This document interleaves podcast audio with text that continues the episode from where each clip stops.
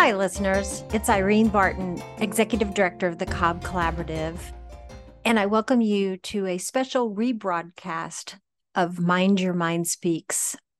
In a few minutes, you'll hear a conversation that I had with Julie Smith, co founder of the SAM Foundation. Julie and her family lost her brother to suicide. Since then, out of their grief, they founded the SAM Foundation, which provides amazing trainings and partnership opportunities across the Southeast. Julie has been a great partner to the collaborative, bringing ASIST trainings, QPR, speaking about her personal journey with us, and sharing her personal story with our members at a general membership meeting. And this conversation becomes even more important as we look at the most recent data released by the CDC around suicide in America. We see that trend now, sadly, on an upward trend after a couple of years of decline. And we know how important the work is to increase the number of gatekeepers in our community so that we all understand the importance of building protective factors, warning signs, and the role that we can play around this. So sit back, take a listen, and then I challenge you to think about the role that you will play to reduce stigma around mental health and reduce suicide in our communities. Thank you.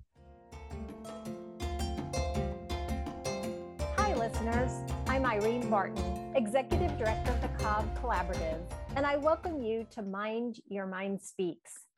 This is a podcast series that brings together subject matter experts and community leaders to help raise awareness, share resources, and inspire action through recorded conversations about mental health and well being topics.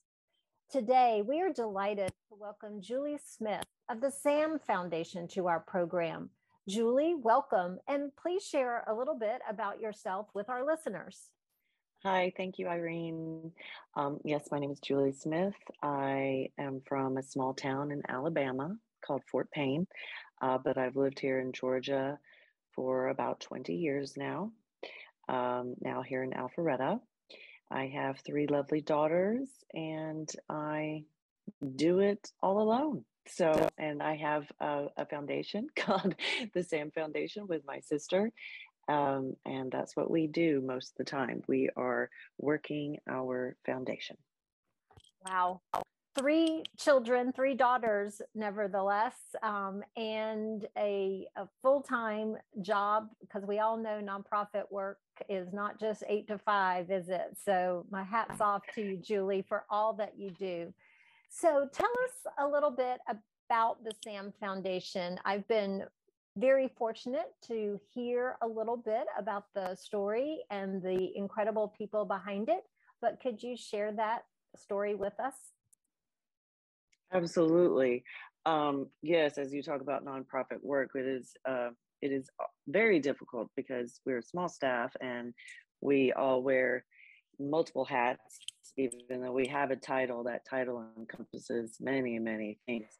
So um, it's it is very interesting work that is for sure um, but very rewarding. Um, the sam was my um, brother mine and my sister's brother and he died by suicide in 2002 um, i was actually uh, when he died i was actually in the hospital giving birth uh, to my firstborn. Um, I had I had already given birth to her though, but uh, and spoken to him that day, and I, and his death um, happened maybe around, um, you know, ten hours or so later. Um, oh. So, so that was obviously very very difficult uh, being in that space and time of uh, you know just giving birth and had even spoken to him that day of giving him the the um, you know measurements or I forget what all that's called if she's 19 sure.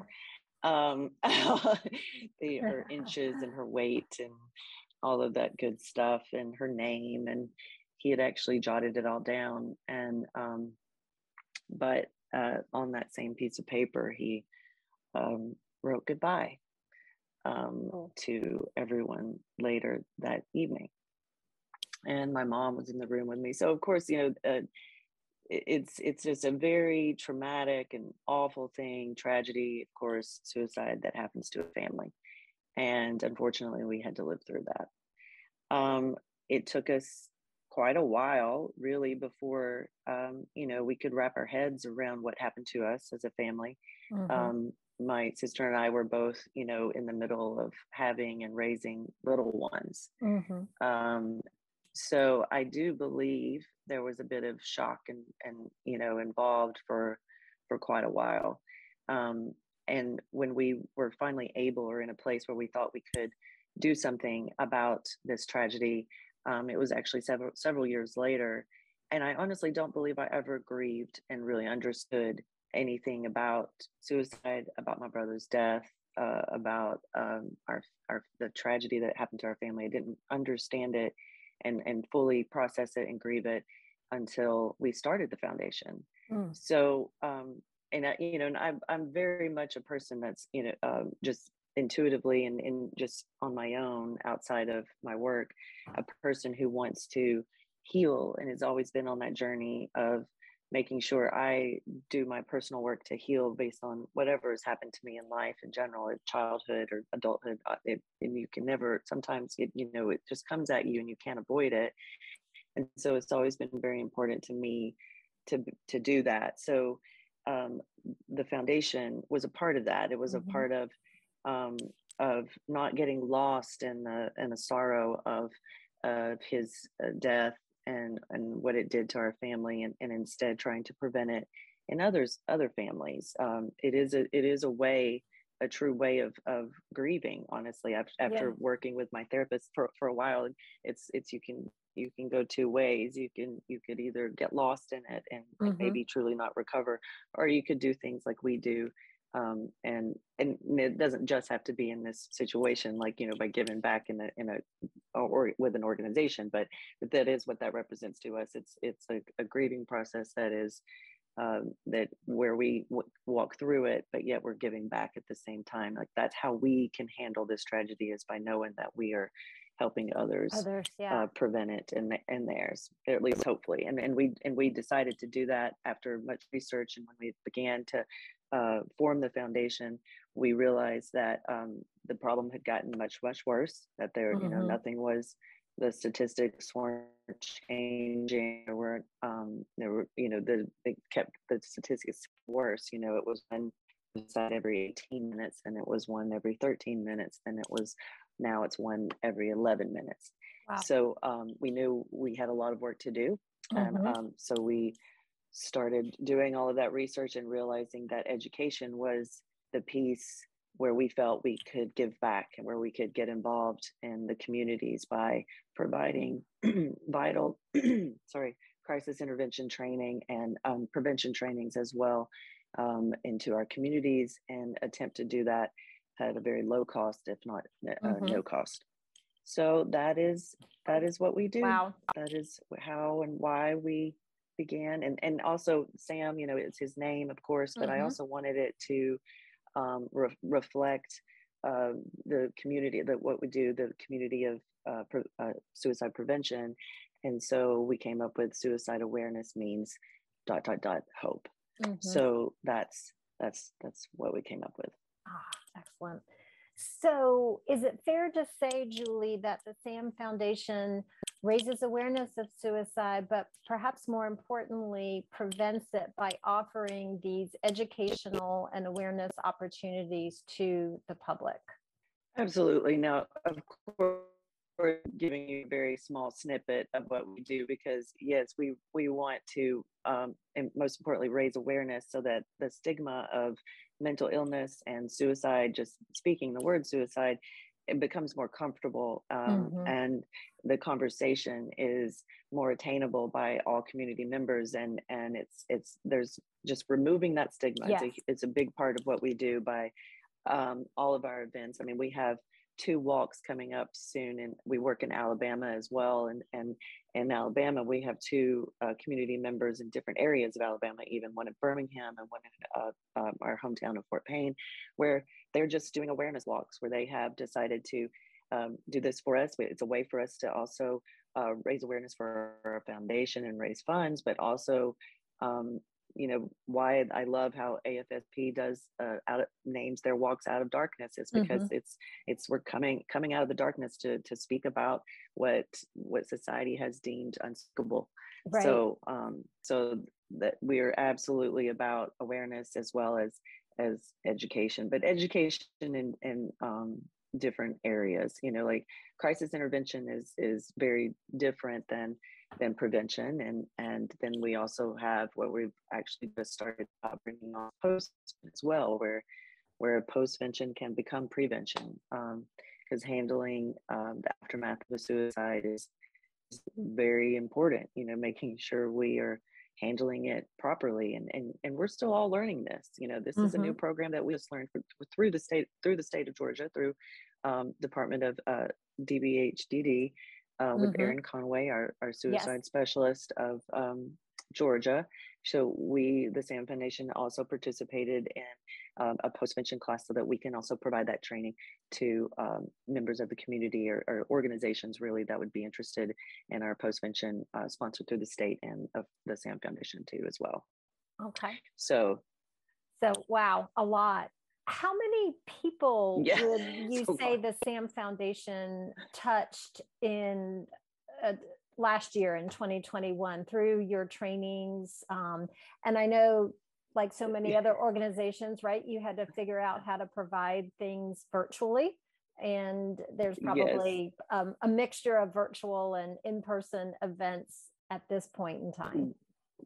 Yes, it's probably easier to say who we've reached overall because we were just looking at that not too long ago and how, you know, one year we probably had like uh, pre COVID that uh, 2019, we reached probably 2,000 people wow. in in our trainings. Mm-hmm. Now that mm-hmm. has significantly reduced, but that was um, we were doing a lot of you know big um, big trainings for QPR where we would have mm-hmm. a you know a large number of attendants. Uh, um, so, but this past year, you know, we've probably reached at least by you know 300 at this point up okay. until now. Yeah. Um, um, but it did drop off quite a bit. But we've, in general, it's been around 6,000 people, though, in the past five years that we have reached in one way or another um, through some an awareness event or an educational training. Ah, excellent. Wow. Thank you for the work, man. So important. Oh, you're, uh, and one very important note to to that as well is that we truly reach or attempt to reach every member of the community so mm-hmm. not um, just one population. We want to reach the average community member mm-hmm. um, with, you know, just moms and dads and yeah. um, coaches and, and whomever, like hairstylists, bartenders, like who, yeah. whomever is willing to be educated on this important topic, as well as uh, first responders, school counselors, uh, police officers, nurses, um, that those level of, of, professionals in the community and then up to um, mental health professionals mm-hmm. um, it's really important to me to to provide that mental health professional training and and since we started um, you know about five years ago we at the time um, about 50% of mental health professionals were not comfortable taking a suicidal individual. So um, you know in that time in suicide prevention you know we're we're training and we're we're teaching you how to crisis intervene but yet we we're realizing that at this the part big part of that process is referral. So once we get to that referral process if we can't find competent uh, professionals that are you know they just would take them off you know send them somewhere else and we were like, this is a this is a big issue, and and that only 50% are comfortable taking a suicidal individual. So we work with Tony uh, Watson. He was, uh, works with Zero Suicide. He's a master trainer in um, all of these. You actually met him. He, yes. he did the ASIST training uh, at, for Cobb. He's excellent. So yes. he's the one who um, intro- introduced us to AMSR, um, assessing and managing suicide risk in patients. They have like four different uh, levels of training now for that and um, and making it just a real goal a real priority to reach our mental health professionals across the board we're talking inpatient and outpatient uh, substance abuse as well as support staff so those those trainings are really important to me and they're now required. This just just occurred in this past um, year when it comes to mental health professionals being required in the state of georgia. And that okay. of course every state is different so yeah. depends on where you are. But now we are uh, required to have some um, training the mental health professionals which is excellent um, so, absolutely uh, an excellent move forward. Yes absolutely. Yes. So Julie, you mentioned in terms of all the different types of folks that you're trying to reach. And I mean, really, it's anyone who serves people, right, in some capacity, um, which is just about mm-hmm. everybody. But you mentioned um, parents, caregivers, coaches, community coaches. And I'd like to, this is a common question that I receive from people when should I be concerned about a loved one in my life, whether that's a child, um, a, a, spouse, a, a parent, another family member? And you probably get that question a lot too, Julie. Yes, absolutely, and it's it's a big part of what we cover in our training. I mean, it's mm-hmm. it's it's a huge part of it, which is why it's so important that everyone um, get trained in some way or another. So we all know our loved ones the the best even even if it's um, someone you don't know super well. Once you're trained in these uh, very important trainings you would be able to learn when you need to be concerned. Mm-hmm. so if it's someone that you know then i would say that you're going to realize when behavior is starting to change. Um, and then you have to look at if behavior is starting to change then you look at it and look at it as a with a holistic view of their entire life what what's going on with them is it just you know an isolated incident of stress and you know something going on in their life or is it compounded with multiple factors of risk factors that you know are, are going on in their life mm-hmm. um, you know such as major major changes in their life maybe a financial crisis maybe uh, maybe they're in, in trouble with the you know legally somehow maybe they're going mm-hmm. through a mm-hmm. divorce maybe they've had a death in the family especially by suicide like um, all of these are going to be uh, risk factors some clues some warnings that you need to look at and uh, and um, and evaluate if if if things look different right now and i need to step in and truly ask the question are you suicidal Mm-hmm. Um, and again, we go in, we go into great depth, even as even in something as simple as QPR, which is our very simple, basic training of suicide of crisis suicide intervention. Um, you will learn a lot of a lot of this information, learn these warning signs and these risk factors as to when I should actually uh, intervene. Mm-hmm. And then I always always always say, uh, when in doubt. Uh, go go for it like uh, go over, you know, ask yeah. the, oh, ask the question like yeah even if like if in and I, I would even say if you're asking when should i uh, because you're already concerned then you already you already should you know, already go, you should you yeah.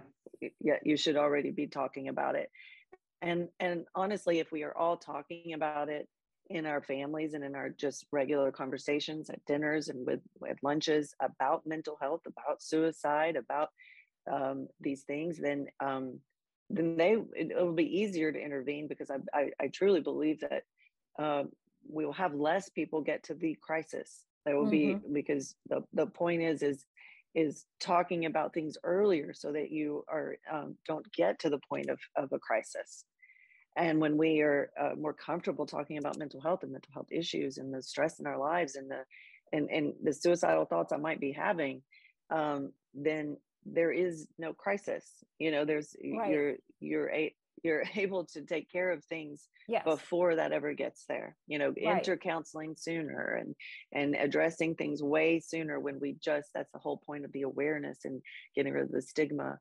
is is that we can avoid right. ever even having to ask the question. Mm-hmm. absolutely.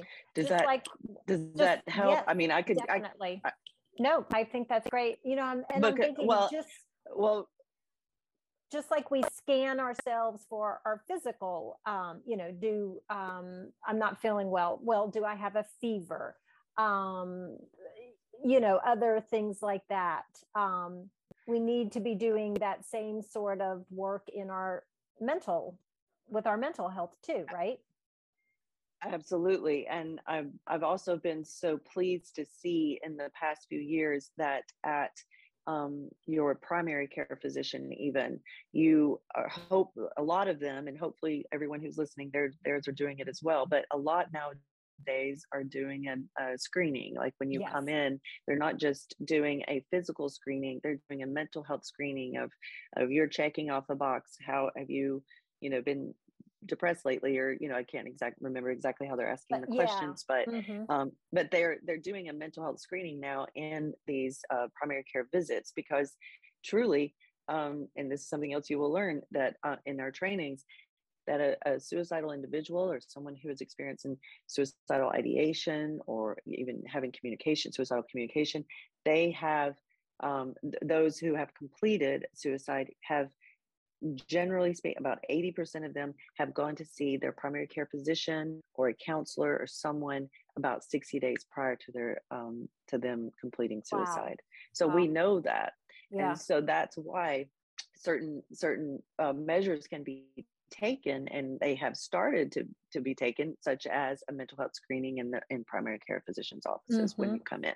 Right. So re- these are these are great progresses that we're all absolutely. Making um, I have a 19 year old son, and I recall when I, before he drove um, and would go to his annual um, visit with the pediatrician, you know, there was that gold sheet that was a mental health screening. And, you know, I would kind of look over his shoulder as he was filling it out. But you're right, Julie would talk about depression. Um, your friend circle, do you have people that you can go to?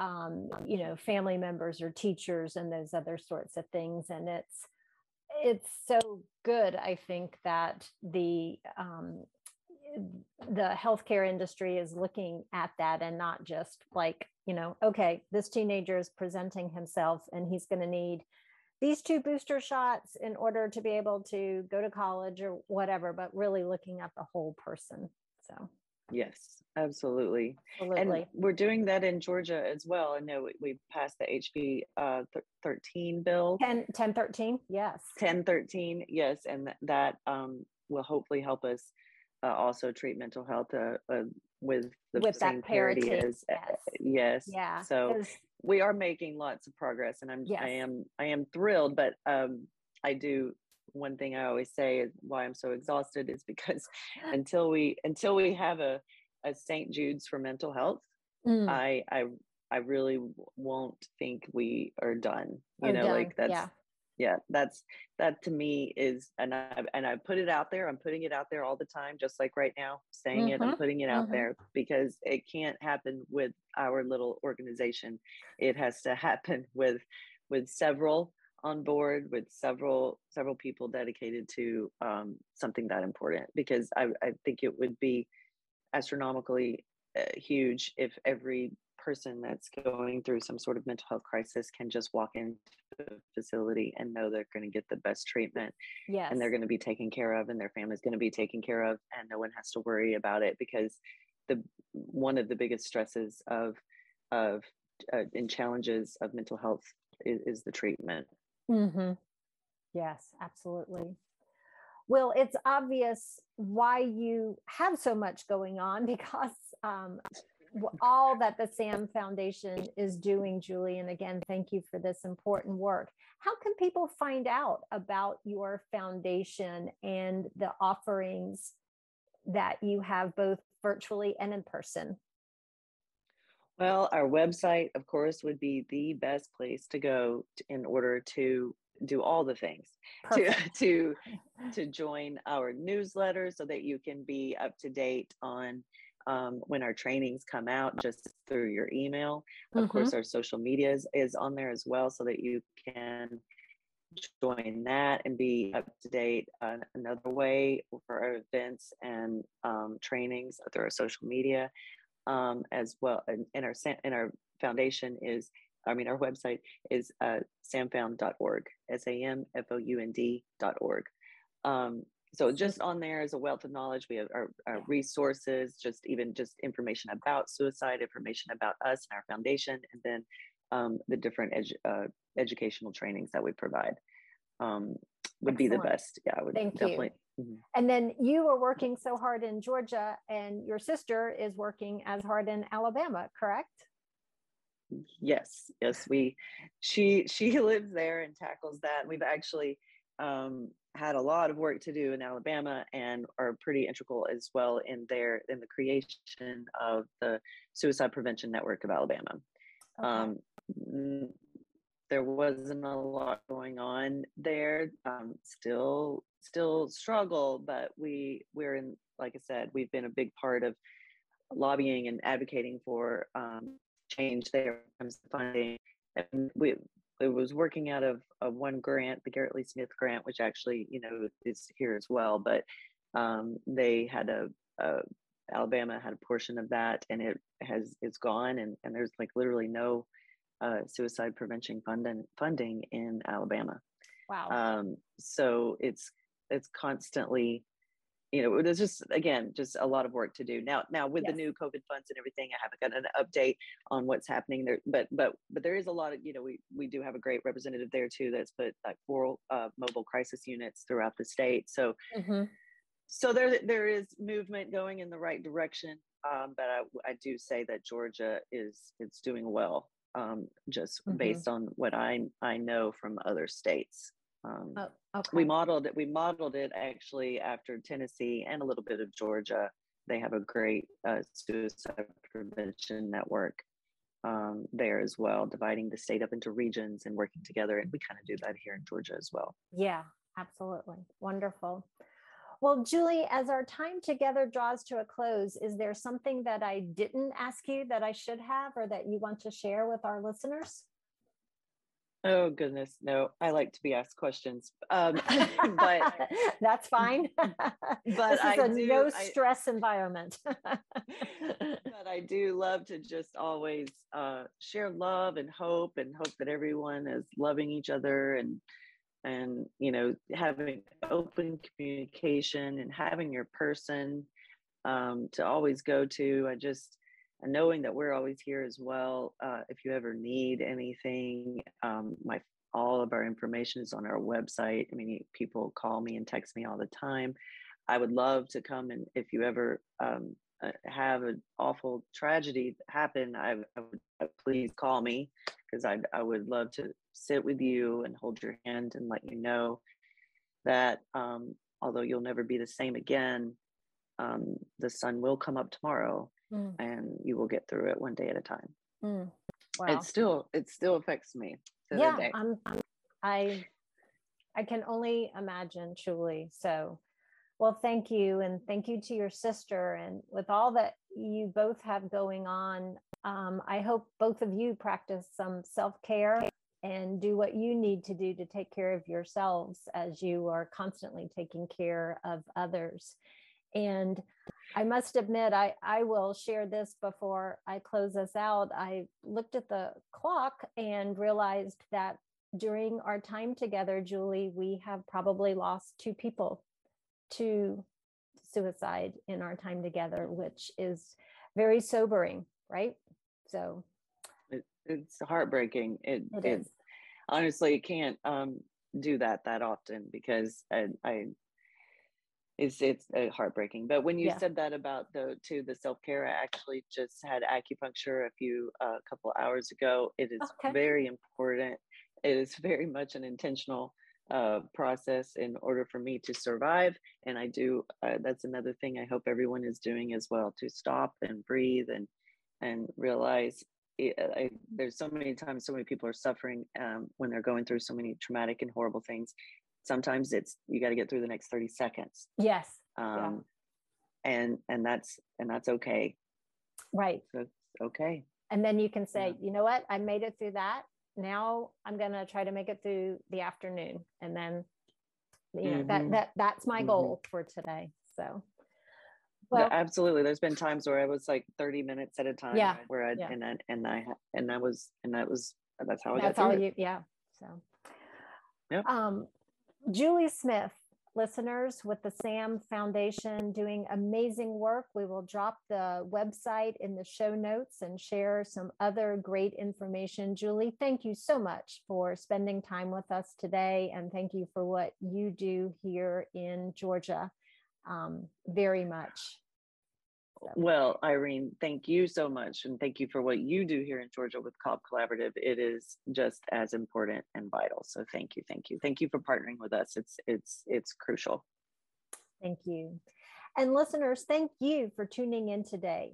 And to be sure that you don't miss any future episodes, please subscribe to our Mind Your Mind Speaks podcast. Also, we ask that you leave us a review on Apple. Until next time, remember there is no health without mental health. Please mind your mind and keep an eye on the loved ones in your lives.